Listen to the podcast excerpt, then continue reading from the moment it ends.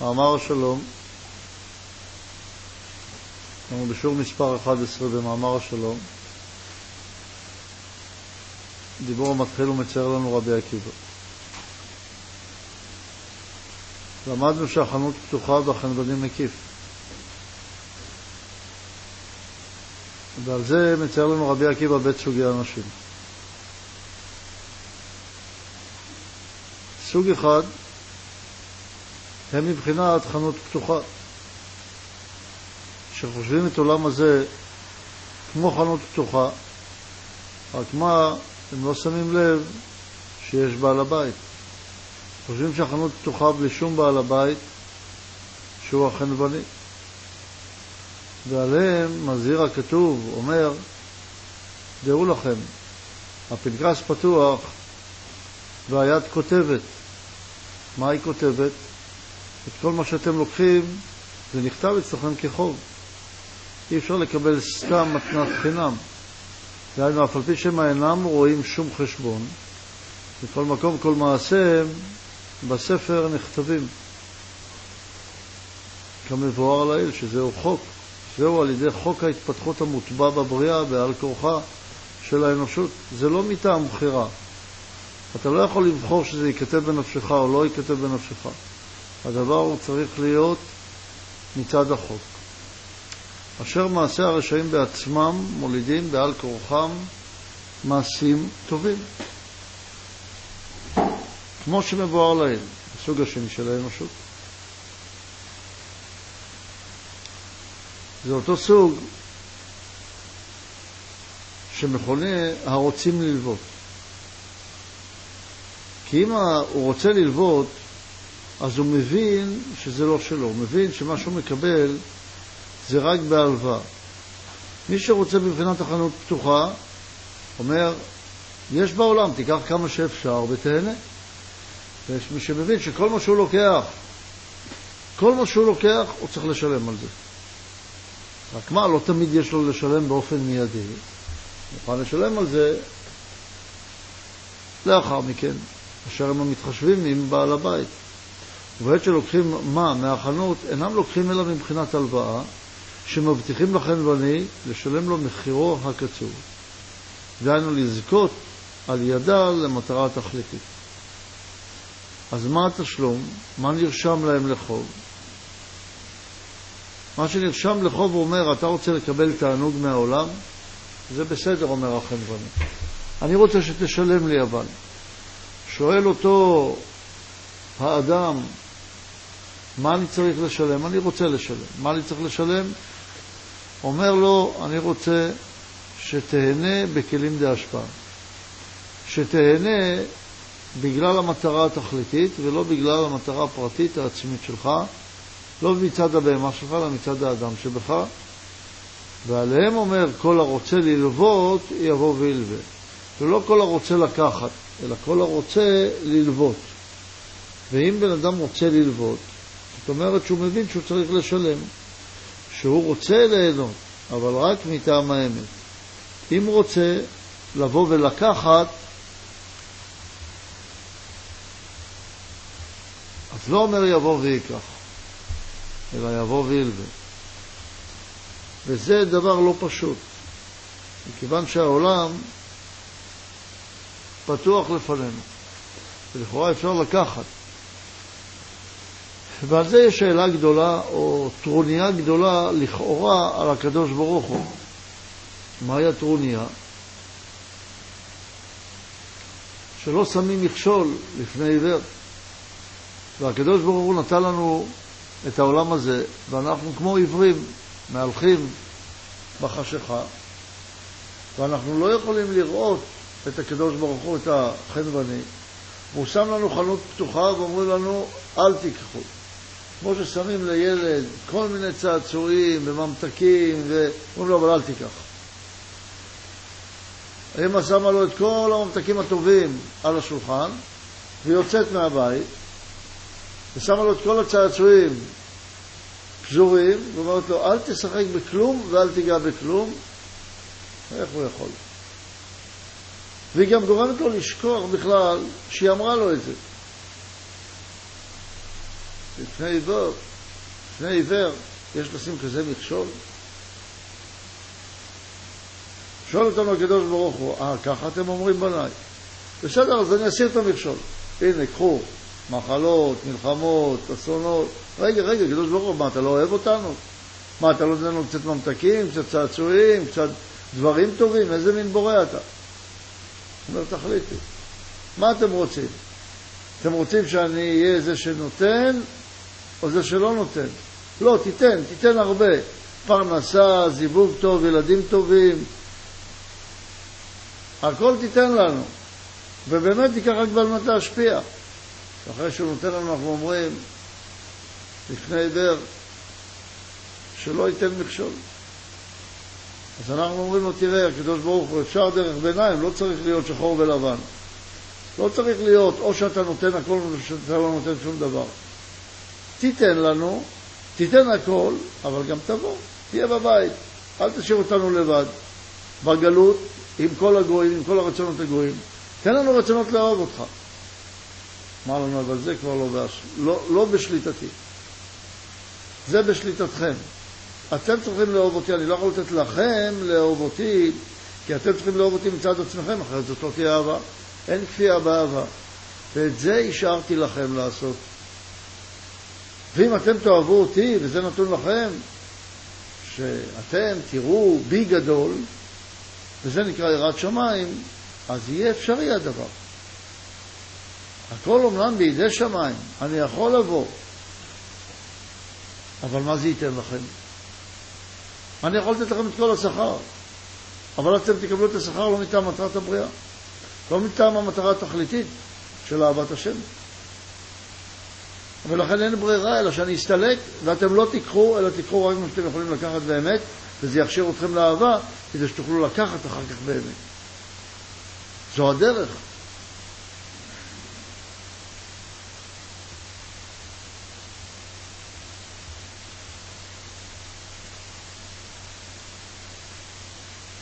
אז זה הגענו למסקנה שטוב עושה הקדוש ברוך הוא, שהוא נותן לנו את החנות פתוחה, ואומר לנו רק שהחנוונים מקיף, ואנחנו צריכים ללמוד לא לקחת, אלא לבוא מתוך, לא, מתוך כך שאנחנו רוצים ללוות, ולבוא וללוות ולדעת שצריך לשלם.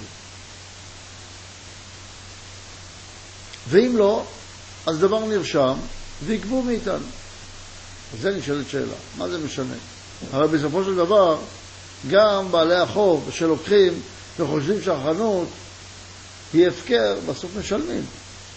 אז כולם משלמים בסוף. מה זה משנה אם מישהו רושם לעצמו בפנקס שלו, אני צריך לשלם למוישלה 100 שקלים, כי לקחתי מהחנות שלו כך וכך דברים. לבין מישהו שלא רשם, אבל החנוני רשם. בסוף החודש אומר לו, ראובן, אתה חייב לי, לי למוישלה 100 שקלים. למה? כי לקחת כך וכך וכך. הוא אומר, אה, באמת, אתה מוכר פה? לא ידעתי. לא ידעת, לא ידעת, זה לא אומר שלא תשלם, תשלם. ונפרעים ממנו. לוקחים ממנו את הפירעון, בין מדעתו בין שלא מדעתו. אז מה זה משנה? בכל מקרה הוא משלם. על זה שואל. ואם תאמר מהו החילוק בין סוגה אחד, אשר המטרה התכליתית מתחייבת ובאה לה מתוך חוק ההתפתחות, ובין הסוג השני, אם המטרה התכליתית מגעת להם על ידי השתעבדות עצמית לעבודתו יתברך.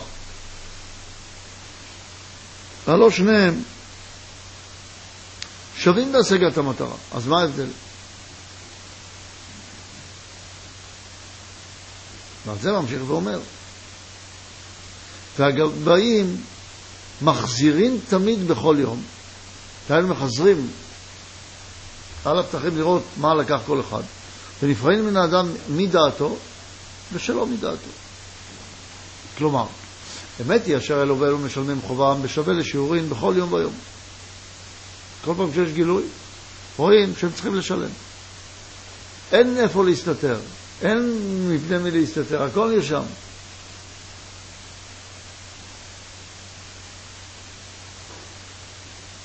כשם שהכוחות הסגולים שמופיעים על ידי ההישג בעבודתו יתברך נבחנים לגבאים נאמנים, הגובים החוב לשיעורים, תדיר דבר יום ביומו עד שנפרע על מילואו.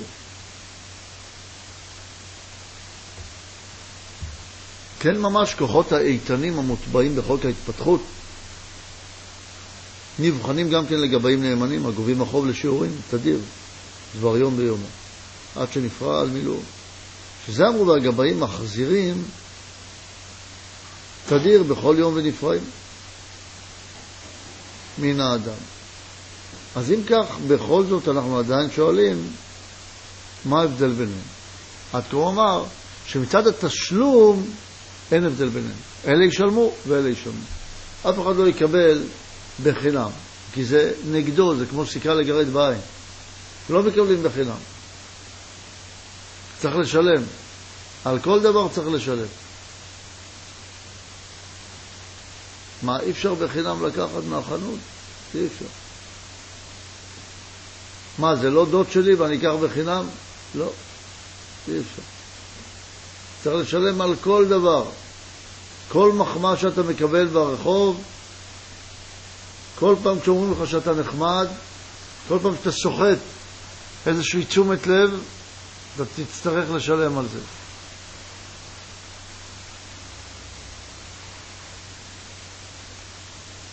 אמנם, בכל זאת, בין אלו המשלמים, יש ביניהם חילוק ומרחק רב.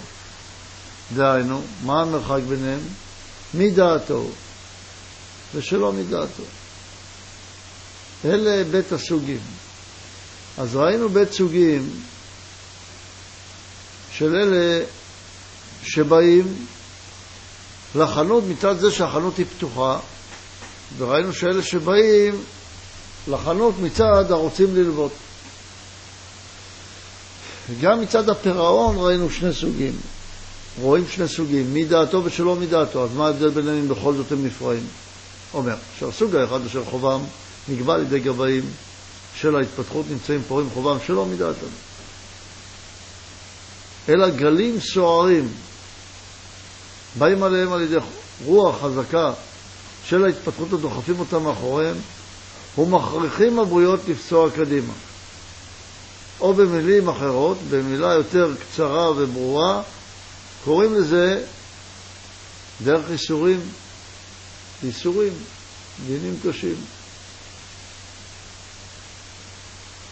אז כשבן אדם חושב, למה באים עליי דינים קשים, מה הוא צריך לומר? למה?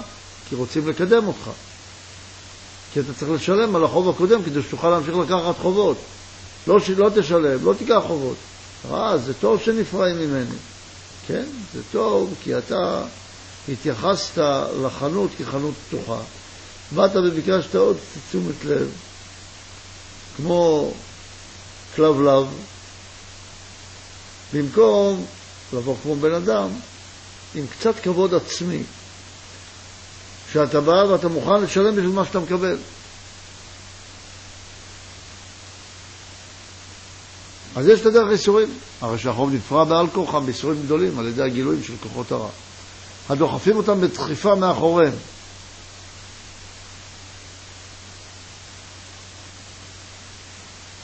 כוח הדוחה דבר מאחוריו. למה הסוג השני? שזה עוד, עוד סוג שאמרנו, פורעים את החוב מדעתם. פורעים חובם שהוא השגת המטרה מדעתם. זה דבר גדול מאוד. מרצונם עצמם, בהיותם חוזרים אחרי העבודות הסגוליות, חוזרים הכוונה מחזרים, מחפשים, הממהרות את ההתפתחות, את התפתחות חוש הכרת הרע, על דרך שנתבהר במאמר מהות הדת ומטרתה. שעל ידי העבודה הזו נמצאים מרוויחים פי שניים. רווח אחד, שהכוחות הללו המתגלים מתוך עבודתו יתברך נמצאים ערוכים לפניהם בבחינת כוח המושך בדמות חשק מגנטי. שהם מעצים ונמשכים אחריו מרצונם ומחשקם על פי חוק האהבה, רוח האהבה. ואין צריך לומר שנשללים מכל צער ואיסורים כמו הסוג הראשון. יוצא שיש איזשהו, כמו ריבית שלוקחים לאותם אלה שצריכים לשלם, אז הם גם משלמים בצער, והם גם ישלמו את המחיר. אבל הם משלמים אותו עם צער. אבל אלה שהם פורעים מדעתם, לא משלמים עם צער. ולא צריכים לשלם את הריבית הזאת שמותר לקחת מגוי. כי מתנהגים כמו גויים.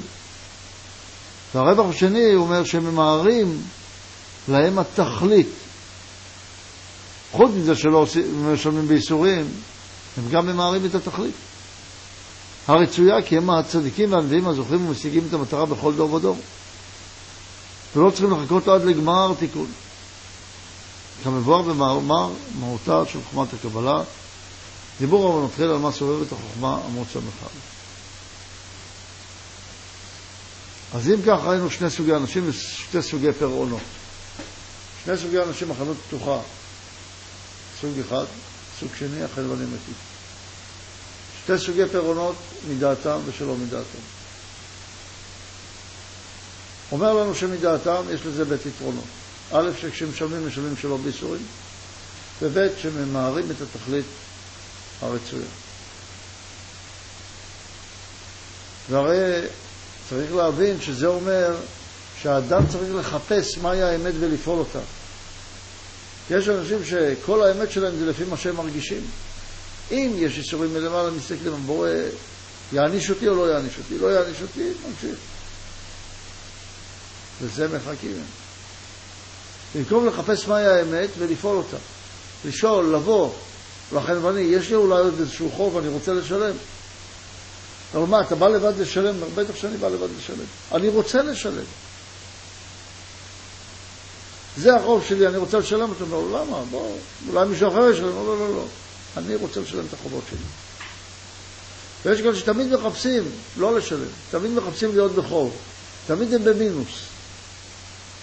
תמיד להם צריכים לתת תשומת לב, להם צריך לעזור, להם צריך להביא את הספר, להם צריך להכין שיעורי בית, להם צריך לפרגן, להם צריך... הם תמיד מייללים, תמיד להם לא טוב. ונשאר להם לא טוב, זה לא משנה כמה ייתנו להם.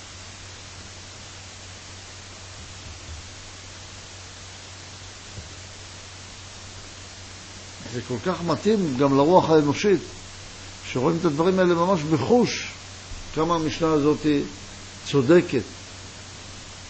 זה שהיא צודקת גם אם לא היינו רואים את זה בחוש, זה ודאי, אבל אפשר לראות את זה ממש בחוש כמה היא צודקת.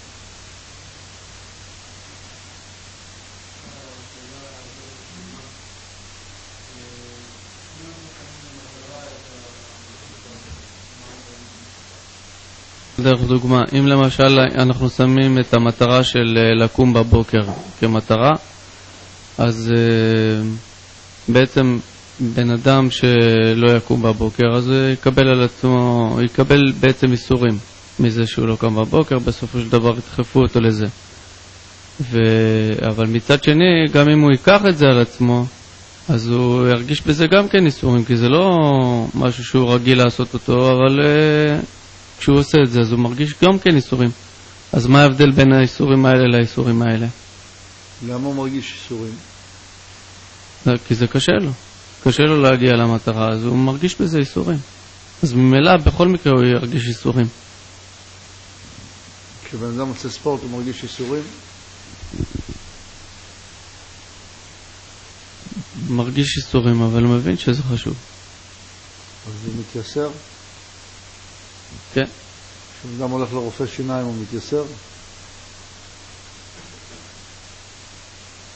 מתייסר. מתייסר. אז למה הולך? כי הוא מבין את החשיבות של המטרה. למה זה, מה, זה חשוב להתייסר? של המטרה. של המטרה, אבל המטרה היא שלו או לא שלו? Hmm? המטרה היא שלו או לא שלו? אבל אנחנו צריכים להגדיר את המושג ייסורים אולי. ייסורים זה לא אומר שקשה. ייסורים זה אומר שלוקחים ממני בכוח. שאני לא רוצה לתת, ולוקחים ממני בכוח. אבל אם אני רוצה לתת, גם אם קשה לי, זה לא ייסורים. אם למשל אתה אוהב מישהו, ויש לך 100 שקלים, ואתה רוצה לתת לו 50 שקלים, זה כואב לך, יש לך עכשיו פחות 50 שקלים. אבל הרווחת יותר. ואם הרווחת יותר, הרווחת אהבה, אז זה בשבילך יותר, אז אתה יכול להגיד, אבל כאב לי, הוצאתי 50 שקלים. אז כאב לך או לא כאב לך? אבל הרווחת אהבה, הרווחת טיפול שיניים, הרווחת קשר עם הבורא. אם אתה רואה את המטרה הזאת, את התמורה על התשלום, אז התשלום לא נחשב בעיניך, אחרת לא היית משלם אותו. ואם שילמת אותו מדעתך, זאת אומרת שהמטרה היא יותר חשובה בעיניך, התמורה חשובה בעיניך יותר מהתשלום. אז תאר לך, בן אדם אומר לך, בא, בוכה, בוכה, בוכה. אומר, מה קרה? אומר, קניתי דירה. אומר, אתה בוכה? קנית דירה, אתה בוכה? לא, אתה יודע כמה שילמתי? עשר שנים עבדתי. אומר אז לא היית קונה. אז מה, למה, מישהו הכריח אותך? לא. מה זה הכריח אותי? אני חסכתי שנים כדי לקנות דירה. הוא אומר, למה אתה בוכה? כי הייתי צריך לשלם הרבה. אז צריך לדעת שאיסורים הם רק כאשר מכריחים את האדם. צורך, כאילו, לתשומת לב, במיוחד בין אנשים קרובים, למשל, אה, כשאישה, כשאישה מבקשת תשומת לב, או ילד רוצה תשומת לב. השאלה אם הרצון הזה לתשומת לב הוא, הוא כל כך שלילי, זאת אומרת, אנשים עושים דברים, חיים ביחד, ויש איזשהו צורך בזה. השאלה היא מה, מה זה התשלום הזה בתשומת לב. בן אדם הולך ברחוב, יש לו צורך לשתות. נכנס למסעדה, לוקח לשתות, אומר לבעל המסעדה, תשמע, יש לי צורך. מה רע בזה ששתיתי? יש לי צורך. אומר לו, אין רע בזה ששתיתי, אל תשלם. אין רע בתשומת לב. זה טוב לקבל תשומת לב. אבל צריך לשלם על זה. אז אני שואל מהו התשלום ביחסים בין בני אדם, זאת אומרת אם זה אנשים שחיים ביחד. תשלום הוא אהבה. אהבה עצמית? תשומת לב מבעלה, בתנאי שהיא תאהב אותו. היא לא אוהבת אותו, היא רוצה כמו חתולה לילל, תן לי, תן לי, תן לי תשומת לב, רק תן לי, זה תשומת לב שלילית. כשילד רוצה תשומת לב, לפעמים הוא עושה דברים שליליים רק כדי לקבל את תשומת הלב. למה? כי לא נותנים לו. זאת אומרת, אם בן אדם פועל באהבה לקרובים אליו, והוא רוצה תשומת לב, אז הוא לא צריך להרגיש אם זה רע בעצם. לא, הוא לא צריך להרגיש רע משום דבר שהוא רוצה, להפך. עכשיו שהוא רוצה יותר, יותר אהבה, יותר תשומת לב, יותר שמחה, יותר תענוג, שתייה במקום מים, שותה דברים טעימים, מרבים, הכל טוב. כמה שתיקח יותר מהעולם, יותר טוב. כמה שתהנה יותר, יותר טוב. תאכל בשר טוב, תישן טוב, הכל טוב שיהיה. רק ניתן, תשלם. במה לשלם? באהבת השם. אבל לשלם באהבת השם, אני, אני באמת אוהב את השם מבפנים, אתה אוהב אותי? בוא נבדוק. אז הקדוש ברוך הוא בודק אותך. אומר לך, אם אתה אוהב אותי, נראה תבוא בלילה ללמוד. אומר, אבל אין לי כוח. אז תשלם עשרה שקלים בשביל המים שתיתי, אומר, אין לי כסף. אז למה לקחת? אז הדיינים באים ואומרים, תשלם. אומר, לא רוצה. מכות. לא תשלם. ימכרו אותך לעבד. ואז בן אדם צריך להיות לעבד לתאוות שלו. אחר כך הוא כבר לא יכול שלא לשתות. ראית איך החקלאים עושים? כבר יוצא להם ריח כי הם רוצים לשתות, לא נותנים להם. הם יכולים לעשות הכל בשביל דברים פשוטים, קטנים, כמו מסוממים, בשביל המנה שלהם, הם מוכנים למכור את נפשם, העיקר שייתנו להם את המנה שלהם של התשומת לב. למה? כי הם לא שילמו עליה. כן, אז ישראל שואל מה הקשר בין הרצון לאמת שדיברנו עליו לבין התשלום. אז התשלום צריך להיות, או מה שהאדם צריך לחפש בחיים, הוא מה אני צריך לעשות, מה אני צריך לשלם. רוב בני אדם מחפשים מה אני צריך לקבל, מה ייתנו לי, מה יש בחנות. הולכים עם עגלה בעולם, שמים זה, וזה, וזה, וזה, שוכחים בכלל שיש קופה. יש בני אדם, קודם הולכים לעבוד, מרוויחים כסף, ואחר כך הולכים לחנות. קודם הולכים לחנות, אה, תשלומים, מה זה משנה? יש בתשלומים אפשר לקנות. בן אדם שמחפש אמת, מחפש כל הזמן מה אני יכול לשלם. איפה אני יכול לשלם עוד? כי אני יודע שאני לקחתי הרבה דברים מהחנות ואני רוצה לשלם. יש כאלה שרק רוצים לצרוך מהעולם. רק תן לי. זה סוג של תפיסה בחיים.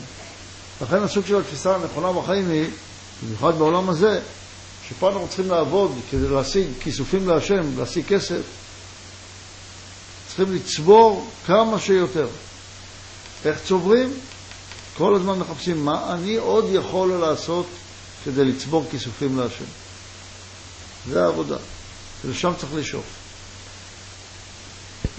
מלמדים בכל מיני תורות מודעות איך תעשה לקחת יותר מהכנות. אם אי אפשר בגשמיות, אז שיהיה ברוחניות, במדיטציה, בריקוד, במודעות כזאת, במודעות אחרת. העיקר שתוכל להשיג יותר תענוג. ומה מבטיחים לך? פה יש תענוג גדול, ופה יש תענוג גדול, ופה יש אקסטזה חזקה, ופה יש תענוג עוד יותר גדול, ותעשה ככה שתתענג יותר, ותעשה ככה שתתענג יותר, וזה קונה את האנשים. פה נמצא רק תפתח את עצמך ותנשום את האור אליך. רק תבקש מהקוסמוס, וזה כבר יגיע, רק תלמד לרצות. רק את האור מחפשים. וזה בדיוק השלילה הגדולה, זה בדיוק הטומאה. חנות פתוחה. מאמר השלום, שיעור מספר 12, אנחנו בהרי לעיניך. למדנו, ואנחנו ממשיכים ללמוד את המשנה וראינו שאת המשנה הזאת שאומר לנו רבי עקיבא, שהחנות פתוחה,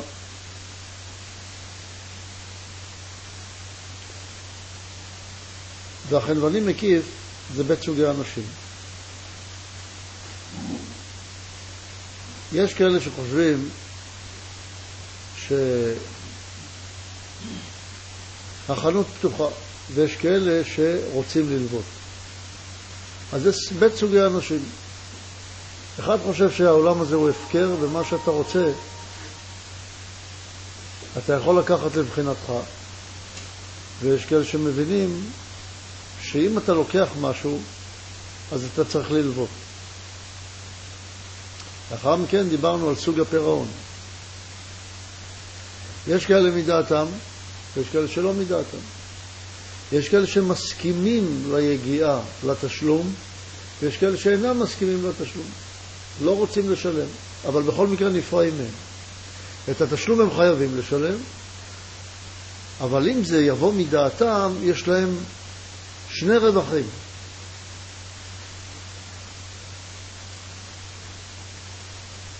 אם זה מדעתם, אז יש להם רווח, שזה על פי רוח האהבה, הם נותנים את היגיעה אבל בשמחה. והרווח השני, שהם ממהרים את התכלית שתגיע, והיא לא מתעכבת, בבחינת ואיתה אחישנה. כפי שפרשו חז"ל, אם בדרך איסורים, בעיטה, היא תגיע ודאי. אבל אם בדרך תורה, אז אחישנה.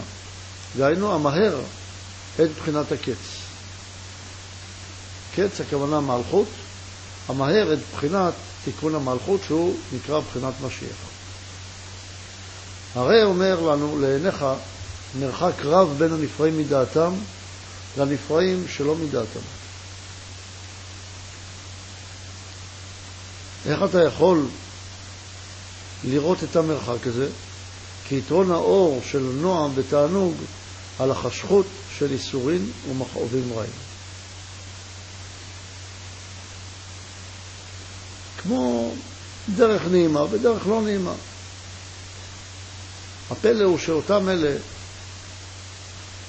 שחווים את האיסורים הם תמיד כאילו מפזמים תירוץ נגד התורה, הרי דרכיה דרכי נועם וכל נתיבותיה שלום. זה נכון שדרכיה דרכי נועם, אבל דרכיה, לא הדרכים שהם לא שלה. מי שהולך בדרכיה, ודאי שדרכיה דרכי נועם, אבל קודם כל צריך ללכת בדרכיה. אבל לא הכוונה שבן אדם עושה מה שהוא רוצה, והיא צריכה תמיד להתנהג איתו בנועם. לא זו הכוונה. ואומר עוד, ויש להם על מה שיסמוכו, והדין דין אמת. המשך המשנה.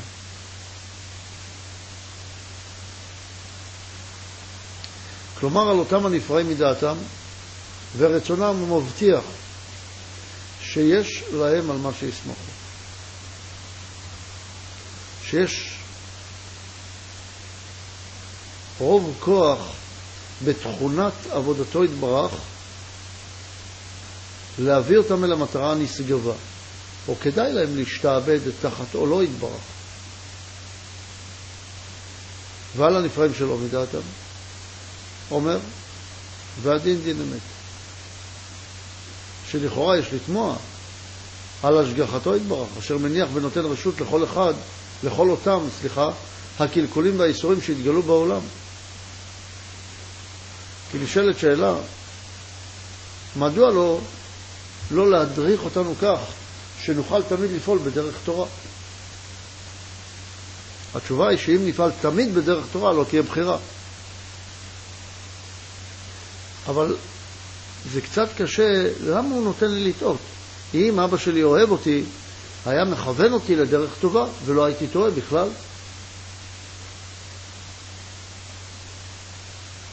עד כדי אומר, והאנושות מתגנת בהם בלי חמלה, בכל הקלקולים והאיסורים שמתגלים בעולם.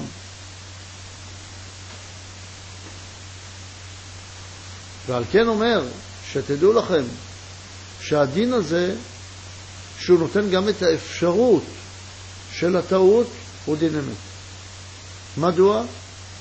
מפני שהכל מתוקן לסעודה. זה שצריך לסבול, זה שיש איסורים, הוא גם חלק מהתיקון. כלומר, הוא נועד, האפשרות של נתינת הבחירה והאפשרות שיהיו כאלה שיטעו וילכו לפי הדרך שהם רואים רק את החנות פתוחה ומקבלים איסורים גדולים ונפרעים מהם שלא מדעתם. אומר, גם זה חלק מהדין, גם זה מתוקן לסעודה. מה זה הסעודה?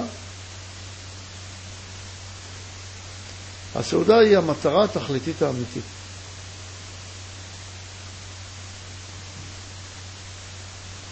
והנועם העליון העתיד להתגלות עם גילוי תכליתו יתברך שבבריאה. מהו? שהוא טוב ומיטיב, והנברא צריך לקבל את כל ההטבה.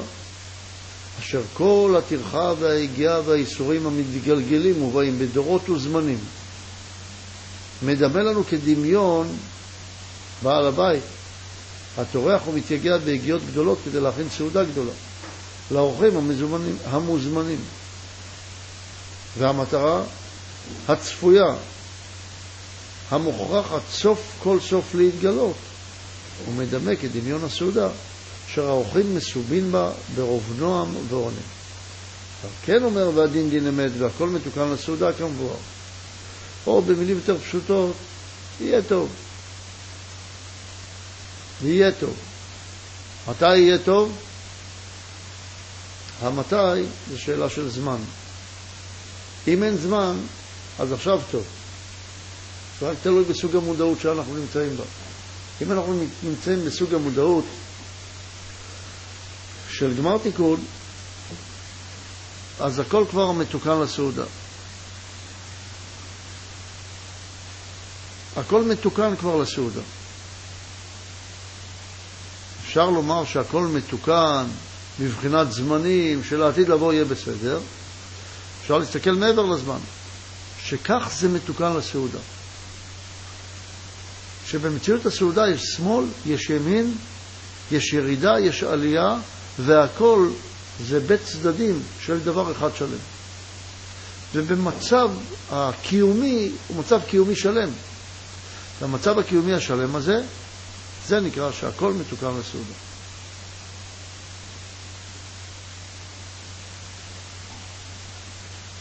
ודומה לזה,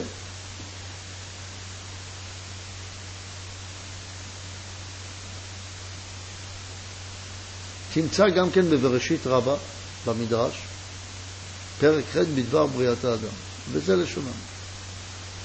שאלו, שש שאלו המלאכים להשם יתברך, מה אנוש כי תזכרנו? ובן אדם כי תפקדנו. הצרה הזאת, למה לך?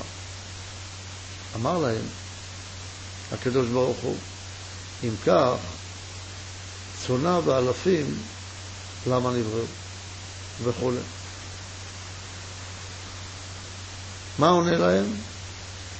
אומר להם, אם אני לא אביא את האדם שהוא צריך לאכול מהסעודה, בשביל מה כל הסעודה הזאת? בשביל מה כל הטרחה של כל העולם הזה שבראתי? הרי כל העולם הזה לא בא אלא בשביל האדם. אז אתם שואלים אותי למה יבוא האדם? למה יבוא האורח?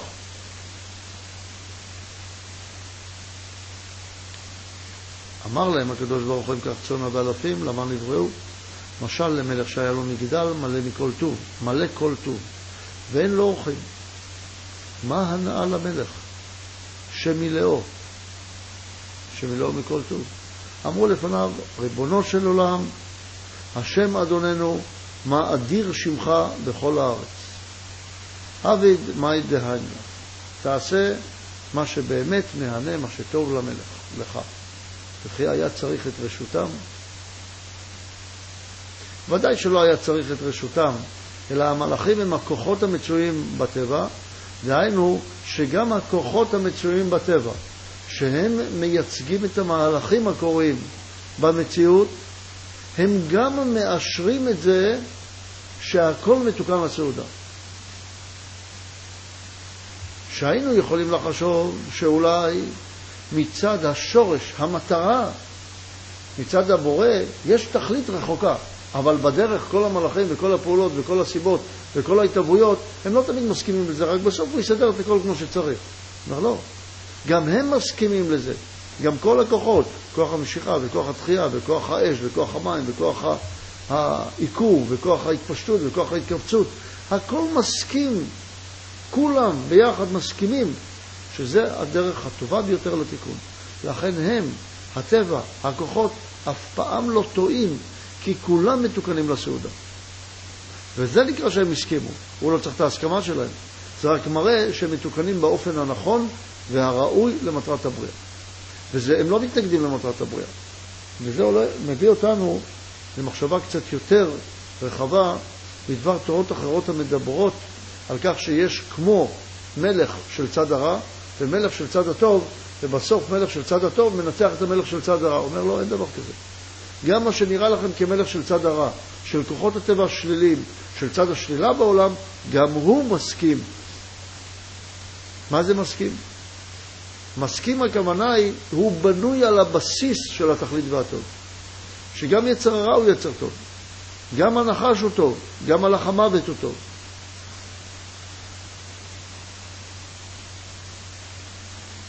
פירוש כי המלאכים שראו כל המכרובים והאיסורים העתידים להתגלות, לא להתגלות אלא להתגלגל, עוד פעם, פירוש כי המלאכים שראו כל המכרובים והאיסורים העתידים להתגלגל על האנושות, כפי שאמרנו,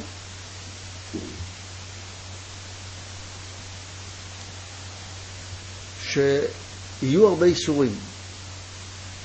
קמו ושאלו, הצרה הזאת, למה לך? לכאורה, בשביל מה כל הירידות האלה? לא טוב לך לבד? ישיב להם הקדוש ברוך הוא שיש לו אמנם מגדל המלא מכל טוב, יש לו אור גדול מאוד, ואין לו אורחים. אחרים מוזמנים אליו, רק האנושות הזאת. דהיינו, יש לי אור עצום וגדול, אבל חוץ מהאדם שצריך לקבל את ההטבה שהוא האורח, אין מי שיקבל את האוכל העצום הזה. וכמובן, אשר המלאכים שקלו בדעתם את התענוגים הנמצאים במגדל הזה, העומד ומצפה למוזמניו, לעומת האיסורים והצרות העתידים להגיע לאנושות. לאחר שראו שכדאי לאנושות לסבול בשביל הטוב הצפוי והמחכה לנו, הסכימו על בריאת האדם.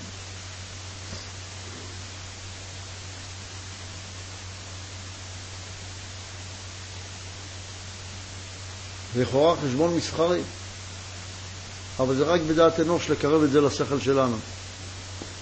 אבל היות ואנחנו כבר מתורגלים למחשבה שהיא רוחנית, אפשר לומר גם, כמו שאמרנו קודם, שהחשבון שהם עשו הוא חשבון המשקלל את הפרטים לכלל, וכאשר הם ראו את הכלל, הם ראו שמחויב להיות הפרט של מה שנראה כייסורים, דהיינו קו שמאל בעולם, מחויב כדי שתהיה הטבה השלמה. אי אפשר בלי שלמשל תהיה בחירה, תהיה הטבה שלמה. אי אפשר בלי שיהיה שמאל, שיהיה האדם הבנוי מקו שמאל, ממלכות, אי אפשר שתהיה הטבה שלמה.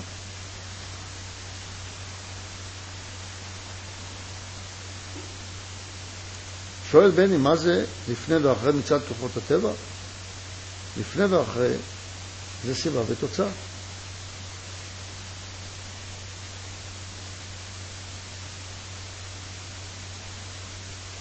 דהיינו ממש כדברי רבי עקיבא, אשר הדין דין אמת והכל מתוקן לסעודה.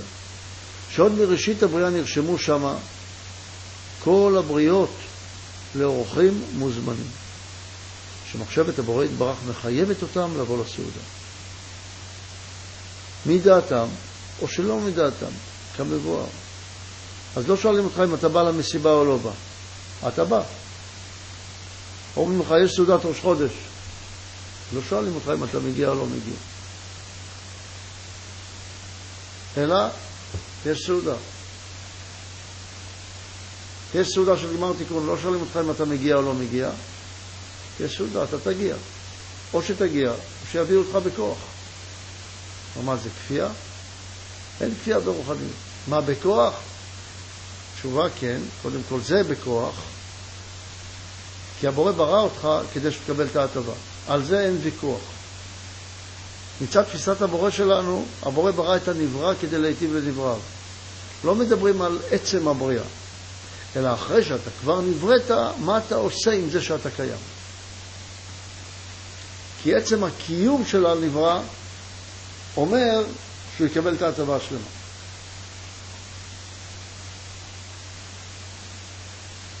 אז לכאורה זה יכול להיות מאוד משמח. אומרים לך, אתה תהיה טוב. אומר איזה יופי, אני אהיה טוב. אז אפשר עכשיו להיות טוב? הוא אומר, כן, אפשר. אבל אתה צריך לשלם. הוא אומר, לא רוצה לשלם. טוב. לא רוצה, לא רוצה, אתה תשלם.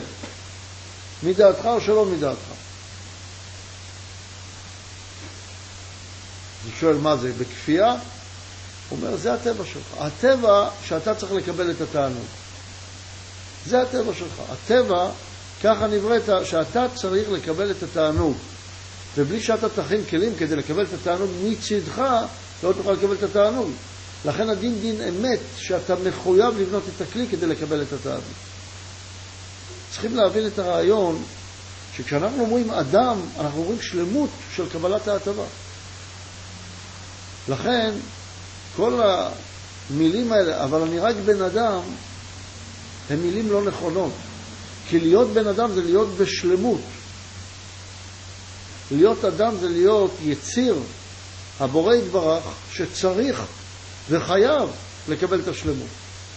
לכן כל המושגים אי אפשר להיות שלם, אי אפשר להגיע לשלמות, זה חוסר תפיסה, כמובן בטעות, אבל חוסר תפיסה אנושית מפאת כל האישורים שאנחנו עוברים ומפאת ההסתרה הגדולה בהשגחתו יתברך, אנחנו לא תופסים את הרעיון שאפשר להגיע לשלמות.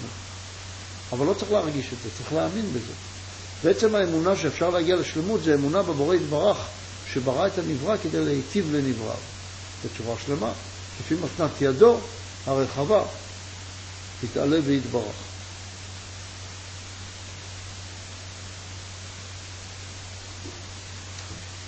לכן כולם יגיעו להטבה השלמה.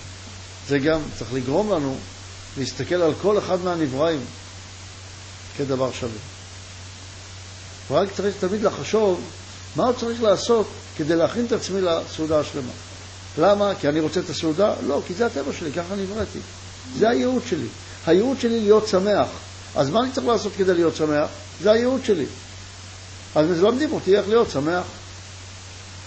לא כי אני רוצה להיות שמח, כי זה הייעוד שלי. ההבדל פה הוא הבדל עצום. למה אני הולך להיות שמח? האם בגלל שזה הייעוד שלי, כי אני רוצה לקיים את הייעוד שלי, או בגלל שאני רוצה לקבל לעצמי. אם זה בגלל שאני רוצה להצ... לקבל לעצמי, הוא אומר לי לא ככה. זה לא הדרך. צריך לעשות את זה כי זה הייעוד שלך. ואתה תהיה שמח, כי זה הייעוד שלך.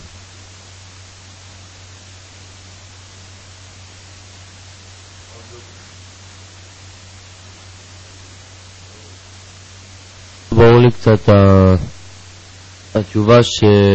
שהבורא אומר למלאכים למה זה כאילו משמע שבגלל שיש את כל ה... את כל ההנאה, את כל, ה... את כל הסעודה, אז רק אין מי, ש... מי שיקבל אותה, לכן נברא האדם. פה צריך להיות... uh, בגלל שהשם... רוצה לומר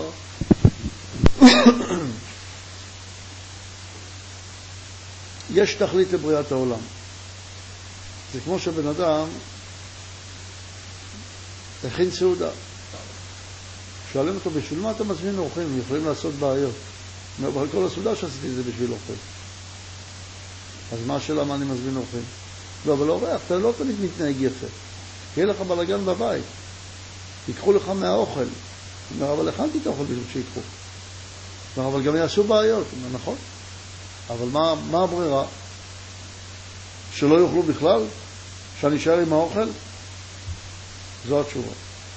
התשובה היא לומר שכל המציאות, כל הבריאה באה בשביל שהנברא יוכל לקבל את ההטבה.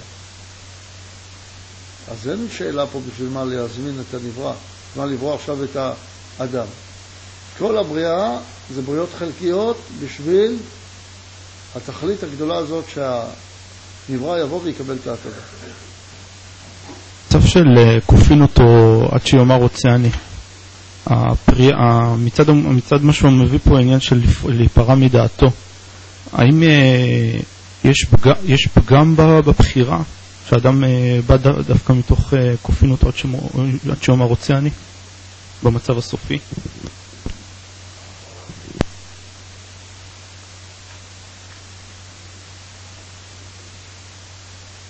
עוד פעם, בחירה זה לא הכרעה.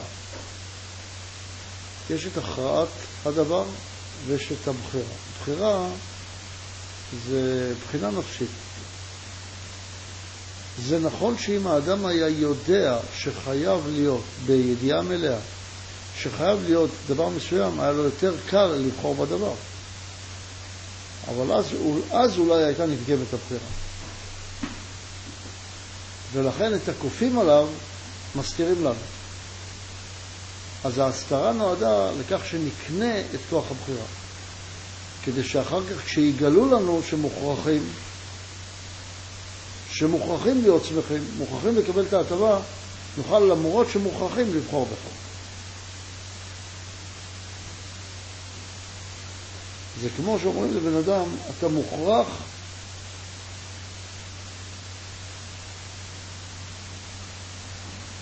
מוכרח לאהוב את אשתך. מוכרח. אם לא תאהב את אשתך, נרביץ לך.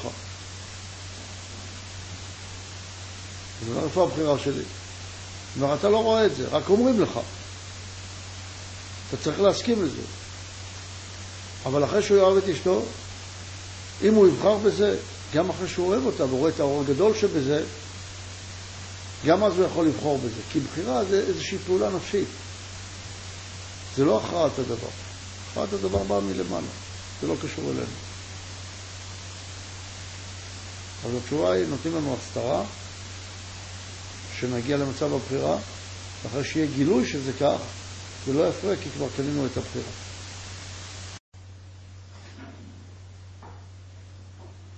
מאמר השלום ממתן תורה, אנחנו בשיעור מספר 13, השיעור האחרון כנראה במאמר הזה. מתחיל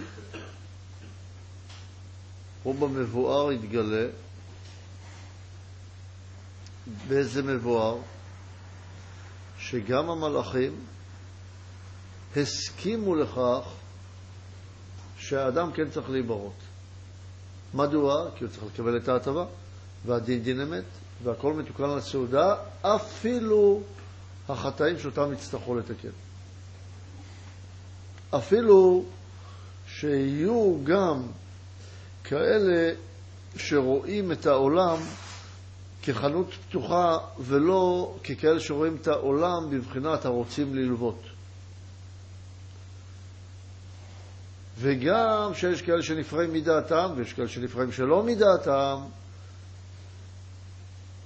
אפילו כך טוב לו לאדם שיברא, כי בסופו של דבר הכל מתוקן לסעודה. דהיינו לקבלת ההטבה השלמה, וזה הבסיס, או זו התכלית שבשבילה נברא, נברא העולם ונברא האדם, לכן ראוי לברוא את האדם. ובמברר יתגלה לכל אמיתות דברי הנביא ישעיה, כפי שהבאנו בתחילה, בנבואת השלום. ופה הוא מחזיר אותנו לתחילת המאמר כדי לסכם לנו את המאמר. ומה אמר לנו בנבואה? המתחלת, כך מתחילה הנבואה, וגר זאב עם כבש, ונמר עם גדי ירבץ. זאב זה מבחינת שמאל, וכבש זה מבחינת ימין, שהימין, דהיינו ההפכים האלה, הנקראים שמאל וימין, יוכלו להיות בכלל אחד. ונותן טעם על כל זה. למה כל זה יכול להתקיים? כי מלאה הארץ דעה את השם כמים לים מכסים.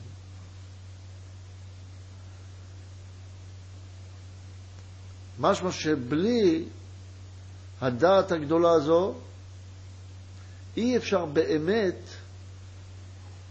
דעת השם כמובן, אי אפשר באמת להגיע לבחינה הזו של השלמות. הרי שהנביא תלה שלום כל העולם על מילוי כל העולם בדעת השם. שימו לב על מה בא השלום. לא על טנקים, לא על מטוסים, לא על הסכמים כאלה או אחרים, לא על פוליטיקה, אלא על דת. דת, למרות שכתוב דעה, אני אומר דת, כי הדעה פה צריכה להיות דעה אמונית, מכיוון שהיא צריכה להיות בבחינת כלל המכיל את בית ההפכים, ורק כלל המכיל את בית ההפכים, שהוא גר זאב עם כבש, וגר הבורא והנברא בכפיפה אחת, דהיינו שיהיה אני משותף, שתהיה השכינה הקדושה יוצאת מהעפר, רק אז אפשר יהיה להגיע לשלום האמיתי. כי שלום הוא חיבור בית ההפכים. וזה רק שתהיה דעה שלמה של חיבור בין בורא לנברא, ובין נברא לבורא. דהיינו ממש כדברנו לעיל. אשר ההתנגדות הקשה האגואיסטית שבין איש לרעהו, שעימה יחד מתחדדים היחסים הלאומיים, כולל הוא לא יעבור מתוך העולם על ידי שום מצע ותחבולה אנושית, יהיה מה שיהיה. תראו, ממש כמו נבואה, אבל זה לא נבואה. זו אמירה שכלית, ברורה, היקש מתחייב מתוך מה שלמדנו עד כה. וההיקש הזה, כל בר דעת יכול להבינו שכל זמן שאדם מושך לבחינתו עצמו, לבחינה האגואיסטית שלו, אז אותו יחס שקורה בין בני אדם באופן פרטי, קורה בין לאומים באופן יותר כללי, וגם בין הנברא לבורא באופן עוד יותר כללי. כל זה לא יעבור מהעולם על ידי איזושהי תחבולה אנושית. אז איזה סוג של תחבולה כן צריך?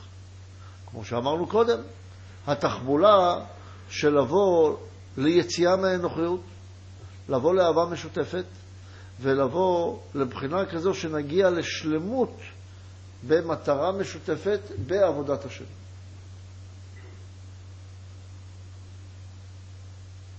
שנבין סוף כל סוף שהחנות לא קרתה פה במקרה. שלא פתאום הלכת ברחוב, ראית חנות ואמרת, אה, איזה יופי, יש פה סופרמרקט, בטח זה הפקר. לא, יש מצלמות אבטחה. מצלמים אותך על כל מה שאתה לוקח, ואתה משלם על הכל. יש שם קופת רישום אוטומטית. רק אתה מסתכל על הדבר, אפילו הסתכלת ונהנית מההסתכלות על המוצר במדף, כבר שילמת.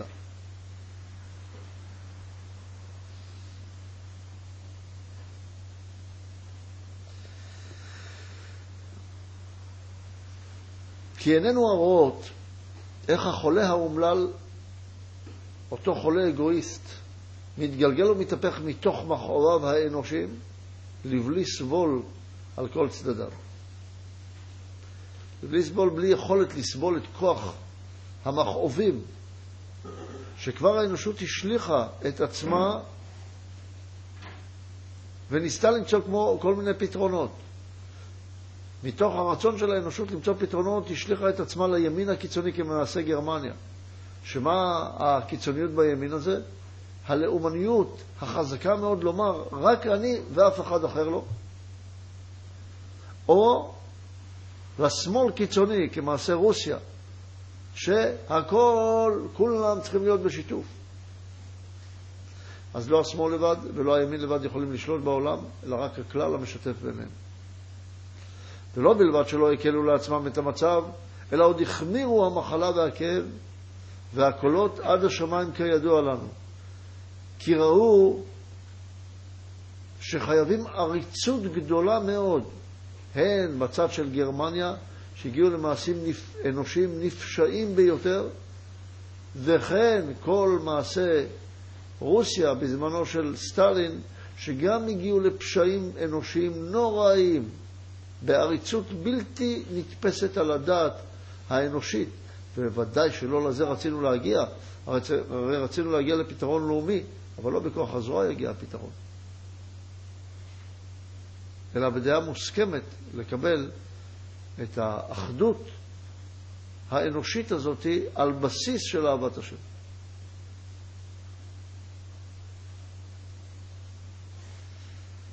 אז כל העצות האנושיות לא עולות יפה.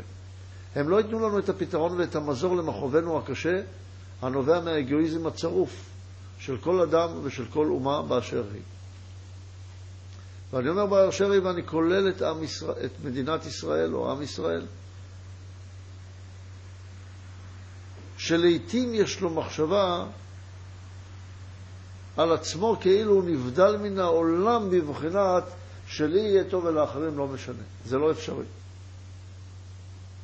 זה לא אפשרי, אנחנו נמצאים בסירה אחת, בערבות אחת. הרי שאין לך עצה אחרת זולת לבוא בקבלת עולו יתברך בדע, בדעת את השם. אז הנה יש עצה. מה העצה? שכולם יהיו דתיים. זה עצה. כולל הגויים. גם הגויים צריכים לקבל את הדעה הזאת שצריכים לעבוד את השם, שיש בורא לעולם, ואנחנו צריכים יחד, כל אחד בתפקידו, לעבוד את השם. דהיינו שיכוונו מעשיהם לחפץ השם ולמטרתו יתברך, כמו שחשב עליהם בטרם הבריאה. וכשיעשו זאת, הרי הדבר גלוי לכל, שאם עבודתו יתברך, תימחה זכר הקנאה והשנאה מהאנושות. כמו שהראיתי בעליל, באמור עד כאן. כי אז כל חברי האנושות התלכדו לגוף אחד, בלב אחד, המלאה דעת את השם. הרי ששלום העולם ודעת השם הם דבר אחד. שלום העולם ודעת השם הם דבר אחד. פה יש קצת קושי. יש משהו עוד יותר קשה, אבל פה יש קצת קושי. מה אנחנו בעצם מבקשים?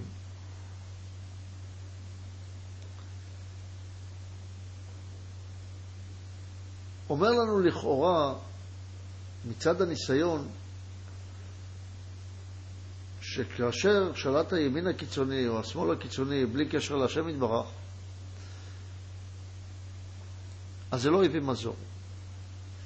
אבל אם נעבוד את השם, וכולם יתלכדו לעבוד את השם, אז יהיה אחדות. על זה אנחנו שואלים. וכי אותם אלה שרוצים לעבוד את השם, כמו למשל המוסלמים והיהודים, שגם המוסלמים רוצים לעבוד את השם, וגם היהודים רוצים לעבוד את השם. מדוע הם רבים כל כך ביניהם? כי הם לא רוצים לעבוד את השם? הנה יש עבודת השם ובכל זאת רבים. ואם נלך עוד יותר קרוב ונסתכל על תוך היהדות, ואנחנו רואים כל מיני פלגים בתוך היהדות, שכל אחד, אני סמוך ובטוח, שרוצה לעבוד את השם. לפחות יש לו אידאה כזאת. יכול להיות שהמעשים לא תמיד מצביעים על הדבר, אבל כן רוצים לעבוד את השם, בין אם בזרם כזה או זרם אחר, אבל אחד את השני לא כל כך אוהבים, ולא מגיעים לשלום, ומתאחדים כגוף אחד, ומוכרים את החולי העצום של האגואיזם הצרוף שיש לכל אדם או לכל זרם רוחני כזה או אחר. וכל זרם מתגדר בעצמו לומר, אני הטוב מכולם, ואני ואפסי עוד. אני חשוב וכל השאר לא.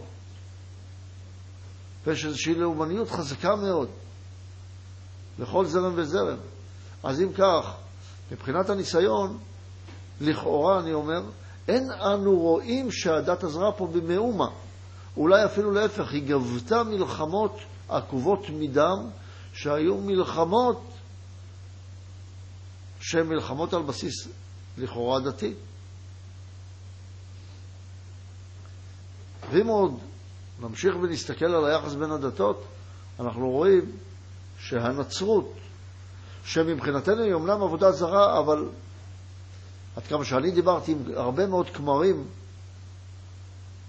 הם מתכוונים שהם באמת עובדים את השם יתברך. ככה הם חושבים, בכל אופן.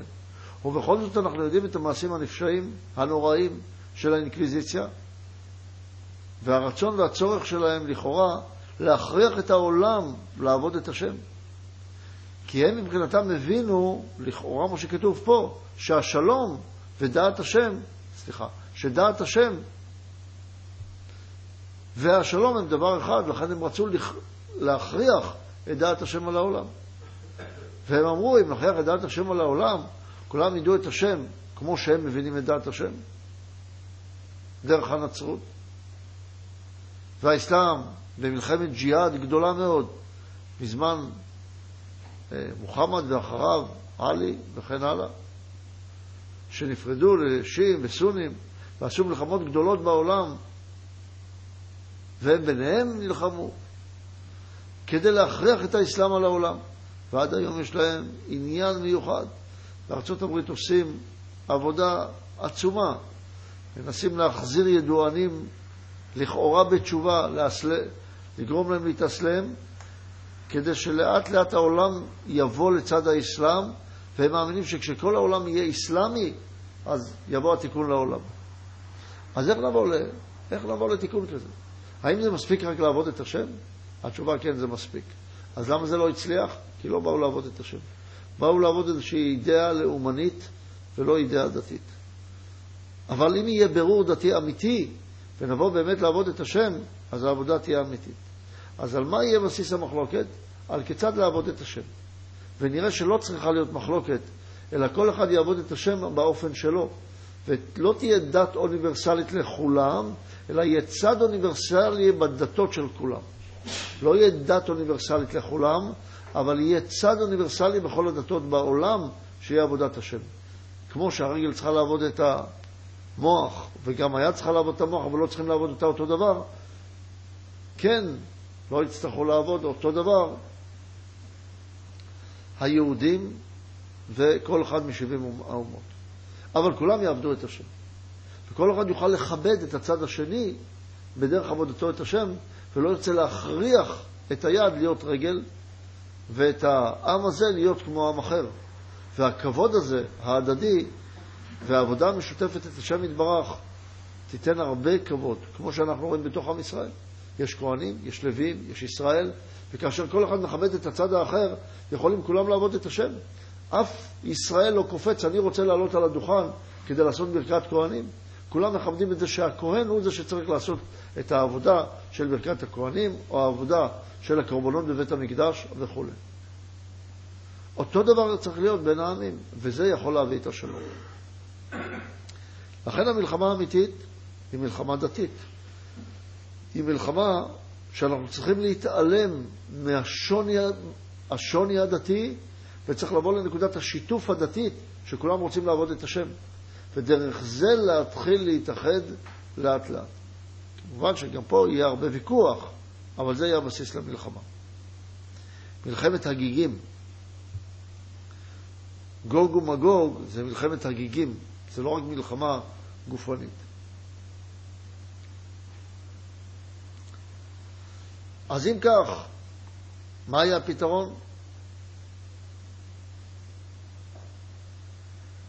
הרי שאין עצה אחרת זולת לבוא בקבלת עולו יתברך בדעת את השם. זה הפתרון. הפתרון הזה נכון לא רק לגבי העולם, אלא נכון לגבי אפילו שני פרטים בכל העולם הזה. אפילו בעל ואישה. רוצים להתאחד, מה הדבר הכי מאחד בעל ואישה? האמת. האמת שהיא עבודת השם. זה מאחד בין בעל ואישה. זה מאחד בתוך קבוצה. שהאמת היא מכרעת, ולא משהו אחר, לא הרצון הפרטי של כל אחד ואחד. ותכף אחר זה אומר הנביא, והיה ביום ההוא יוסיף השם שנית ידו לקנות את שאר עמו, וכו'. ומפצות יהודה יקבץ מארבע כנפות הארץ. אז אם ככה, כנף זה הסתרה, ארץ זה רצון. יקבץ את נפוצות יהודה, המלכות, מארבע כנפות הארץ. אפשרי רק אחרי שתהיה את ההתלכדות הזאת, לקבל בלב אחד את דעת השם. ונמצאנו למדים אשר השלום העולם, שלום העולם, לא של עם ישראל, של כל האנושות, קודם, מוקדם לקיבוץ גלויות. זה נקודה קצת קשה. משמע, שלנו נדמה אולי שקודם כל עם ישראל צריך לגמור את התיקון שלו, ואחר כך יבוא התיקון של אומות העולם, אבל לא כך הדבר.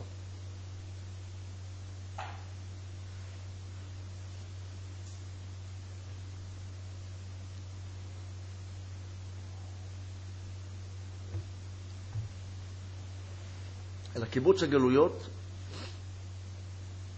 שזה תיקון המלכות, תלוי בשלום העולם. ובלי שיהיה שלום העולם, לא יוכל להיות קיבוץ גלויות אמיתי. ובזה נבין דברי חז"ל בסוף מסכת וקצין. ומצא הקדוש ברוך הוא כלי מחזיק ברכה לישראל, אלא השלום. שנאמר, השם עוז לעמו ייתן,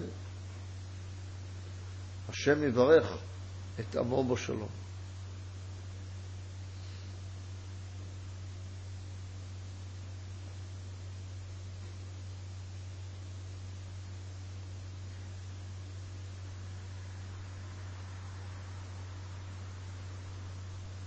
ולכאורה יש לתמוע על המליצה. כלי מחזיק ברכה לישראל. וכן, כיצד מוצאים סברה זו מהכתוב הזה? אולם הכתוב הזה מתבהר להם כמו נבואת ישעיהו, אשר שלום העולם מוקדם לקיבוץ גלויות. ועל כן אומר הכתוב, השם עוז לעמו ייתן. פירוש אשר לעתיד, כשהשם יתברך ייתן לעמו ישראל עוז, מה זה עוז? האור של מטרת הבריאה, כפי שמפרש לנו בסוף הקדמה לפנים יראות ומסבירות. דהיינו תקומה נצחית. אז השם יברך את עמו בשלום. כלומר שיברך את עמו ישראל מקודם בברכת השלום של העולם כולו. ואחר זה יוסיף השם שנית ידו לקנות את שער עמו, דהיינו קיבוץ גלויות. משהו שיש לנו, שצריכה להיות לעם ישראל שאיפה גדולה לשלום העולם.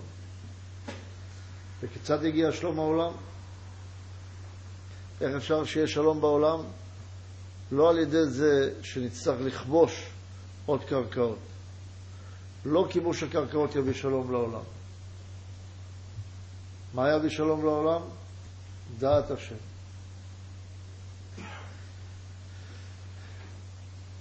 צריך לבוא בקבלת עולו יתברך בדעת את השם. צריך לקבל את העול הזה שצריכים להסכים לקבל את דעת השם. מהי דעת השם? דעת של השפעה, דעת של אהבה, דעת של יציאה מהאגואיזם והאנוכיות, לבוא לידי כלל משותף. זה לקבל את דעת השם.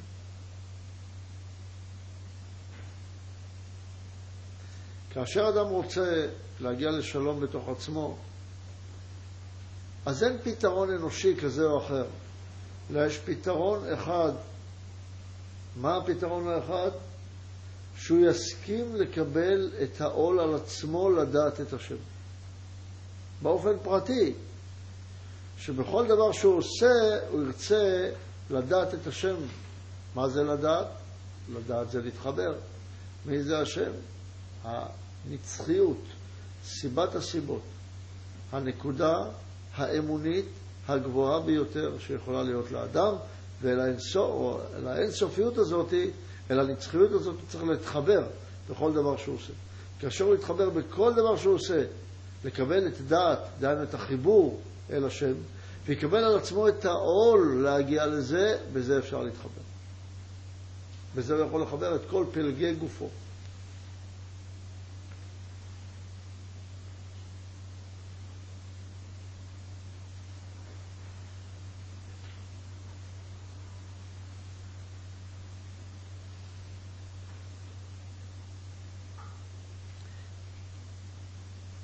וזה שאמרו חז"ל, אמרו ז"ל, בטעם הכתוב, ועל כן ברכת השלום של העולם כולו קדמה לעוז, דהיינו לגאולה. משום שלא מצא הקדוש ברוך הוא כלי מחזיק ברכה לישראל, אלא השלום. כך שאם לא יהיה את הכלי המחזיק ברכה, היכן יתקבל האור של העוז? לכן צריך כלי שמחזיק את הברכה הזאת.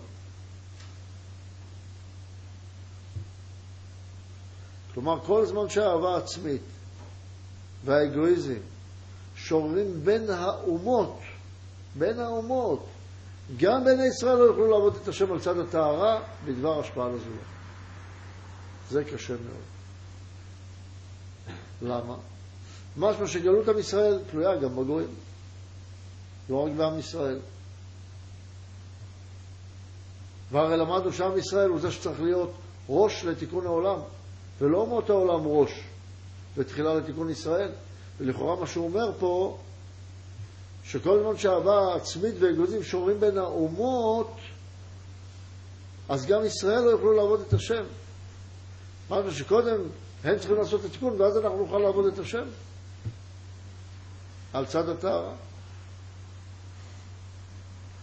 כמו שנתבהר בביאור כתוב, ואתם תהיו לי ממלכת כהנים במאמר הערבות.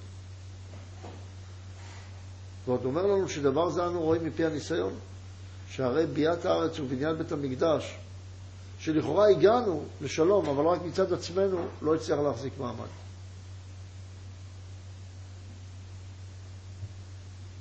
לכן ביאת הארץ ובניין בית המקדש לא יכלו להחזיק מעמד ולקבל הברכות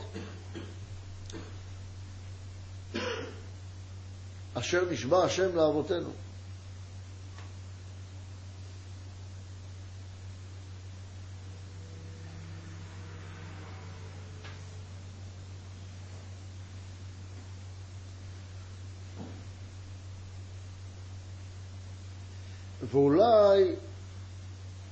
יש לומר כך,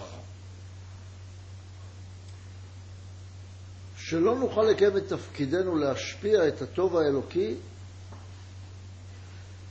ולהוביל את האנושות לאחדות ואהבת השם, עד כדי שלא, עד כדי שיקבלו את כל ההטבה האינסופית, אם לא נביא אותם לשלום הזה. זאת אומרת, שלפני שיתקבל האור, צריך השלמת כלים.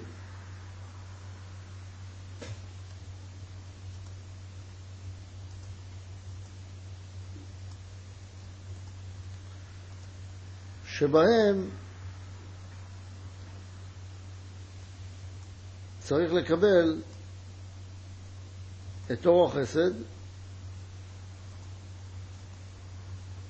שהוא מבחינת השלום, ולאחר מכן את אור האמת, שהוא יהיה מבחינת העוז.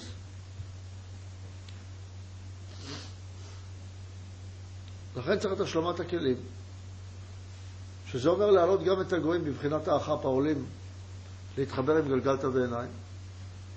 וגלגלתא בעיניים לא יוכלו לקבל את האור השייך לגלגלתא בעיניים אם לא תהיה המשכה בקדושה של אומות העולם את האור האלוקי. אבל פה עוד צריך לשים לב שיש הבדל בין המשכה לקבלה. שהגויים אומנם צריכים אותם כדי למשוך את האור הגדול, אבל בשביל לקבל את האור הגדול זה עם ישראל. אבל. זה השלום שמדבר עליו בעל הסולם. יש לזה עניין גדול מאוד. וכמו שלא יכולים הצדיקים לשבת ולומר, לא משנה עם ישראל, העיקר שאנחנו הצדיקים נגיע וזה הכל. אלא צריך שכל המון העם יגיע. ולא מספיק שיהיו בודדים שלומדים וכל השאר לא לומדים. אלא כל העם צריך להגיע. ולא די שעם ישראל יגיע, כל אומות העולם צריכים להגיע. אז אם כך, למה אסור ללמד גוי תורה? כל זמן שהוא רוצה להתנהג כגוי, אסור ללמד אותו תורה. או כמו שכותב רבי חיים ויטל, שאפשר להגיע לרוח הקודש, ולא משנה אם הוא איש, אישה, עבד או גוי, צריך ללמד גם אותם, אבל לא חוכמה חיצונית, לא ללמד אותם קבלה כמדע, כי בדרכי שקרים זה לא ילך, אלא ללמד אותם איך עובדים את השם. בהתחלה בשבע מצוות בני נוח, לקבל על עצמם את עול עבודת השם כדי להגיע לאחדות.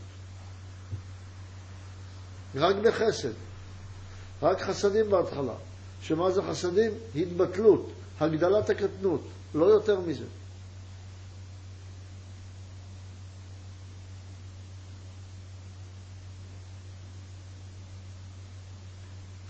וזה שאמרו לו מצא הקדוש ברוך הוא כלי מחזיק ברכה, כלומר עד כאן עדיין לא היה לבני ישראל כלי המחזיק ברכת האבות, ועל כן עוד לא נתקיימה השבועה שנוכל לרשת ברכת הארץ לנצחיות.